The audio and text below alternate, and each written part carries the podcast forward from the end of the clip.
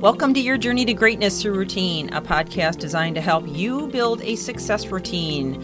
My name is Michelle Steffes, and I'm author of the book, and I'm excited to come to you today with more insights and ideas to accomplish your success routine because it's not the big things we do, but the little things we do every day that make the biggest difference. So let's get on with the podcast.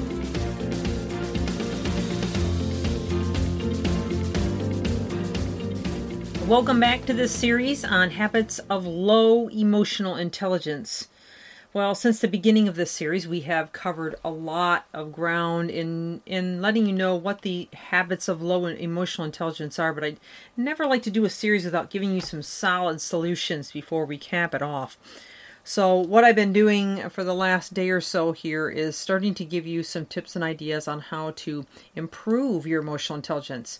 And please remember, that emotional intelligence is the major and most important groundwork that you can do on yourself to improve your relationships, your overall well being, your happiness, um, your sense of gratitude, your ability to be promoted, your productivity, uh, your health, everything. It is so, so foundational and worth money, lots of money, in terms of what you can make when you are higher in emotional intelligence, according to the statistics that I've been sharing from multiple sources on how emotional intelligent people are the higher performers and earn a lot more cash.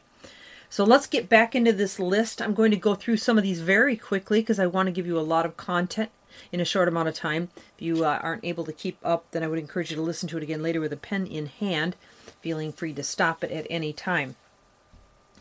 So we need to take responsibility for our feelings. That's the next one your emotions and your behavior come from you. You are 100% responsible for how you decide to react every second of every minute of the day no matter what is done against you no matter what is done to to harm you in any way shape or form you still get to decide how you respond okay um, so accepting responsibility for how you feel actually sets you free because now you're not waiting for somebody else to make you happy. You're deciding to make you happy, which is a very powerful stand to have.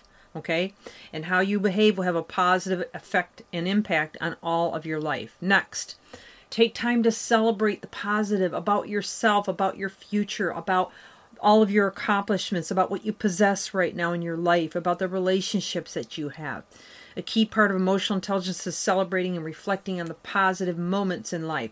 People who experience positive emotions are generally more resilient and more likely to have fulfilling relationships, which helps them to move past adversity very quickly. And that is the whole key, my friends.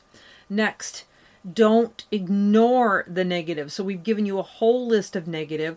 Don't just sweep it under the rug and pretend, oh, you know what, that's not my fault that's never going to set you free. Again, we're talking about setting you free and giving you the control back to how it's making you feel. See, you don't have to succumb to and have a victim mentality. You can be a victim or a victor. It's your choice. Understanding why you feel the negative is the key to becoming fully rounded and and it'll help you to deal with more negative issues as you practice it and get better and better and better at it. Next, don't forget to breathe. Now, I've talked about breathing before, but breathing, and I'm talking about deep breathing, okay? And I've, I've shared box breathing with you before, but you can even just breathe in three seconds. Nice deep breath, and then out slowly six seconds. And you can do that a bunch of times, and you'll notice this, this sense of stress leaving you because it actually drops cortisol, increases serotonin, dopamine. Take time to breathe anytime that you feel like you're starting to lose it or have lost it. And, you know, don't beat yourself up. Just breathe and then take, you know, get your head together, drop that cortisol so you can think clearly. You know, even put some cold water on your face if you need to, or go outside and get some fresh air. Anything to cool yourself down and give yourself a chance to get a hold of what's happening and how would be best to respond. Next, it's a lifetime process. Recognize that emotional intelligence is not something you just learn and then you're done. It's not like that. It is a lifelong commitment. It requires lifestyle changes. It requires routine changes, which we've talked about again and again. Continually tweaking and improving and tweaking and improving everything you're doing from the second you open your eyes to you close them at night to create a routine that substantiates emotionally intelligent responses, thought life, and overall reactions. Okay, so we've got to realize that you know um, the the things that we're listening to, the things that we're talking about, the things that we're mulling over in our minds, the things that we focus on are all either driving us into more negative habits or they're lifting us up into more positive behaviors and habits. And that's where it always starts. Always starts, okay? And then next, um, we need to to keep uh, an understanding of what motivates us. Okay, so for everybody, it's a little bit different. Everyone has a core motivation when they begin to work on something. Uh, the difficulty is keeping this driving force in mind whenever you're faced with difficulties, insurmountable problems, adversities, or unexpected challenges.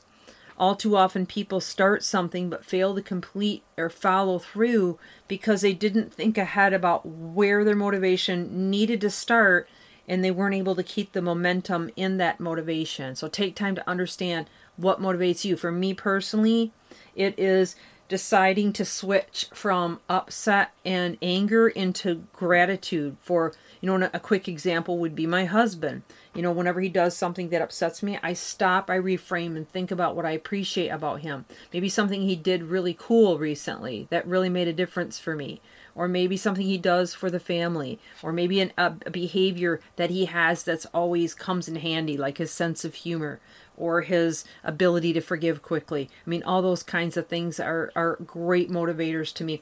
But I can also put on a, a, video, or I can speak some affirmations, or I can look at my vision again. You know, I can think about where I'm going instead of getting all, you know, uh, uh, fumbled and upset about what's not right around me. That's reframing, that's rewiring, that's what we have to do consistently, okay? Um, so we, we've got to adopt these habits. I'm going to have to stop at this point because we're running out of time, but I will have many more tomorrow for you as we um, continue to wrap up this program with all the help that I can possibly offer you in this area because I believe it's life changing. This is Michelle Steffes, your journey to greatness through routine. Thank you for joining. Come back tomorrow again, and I hope you have an amazing day.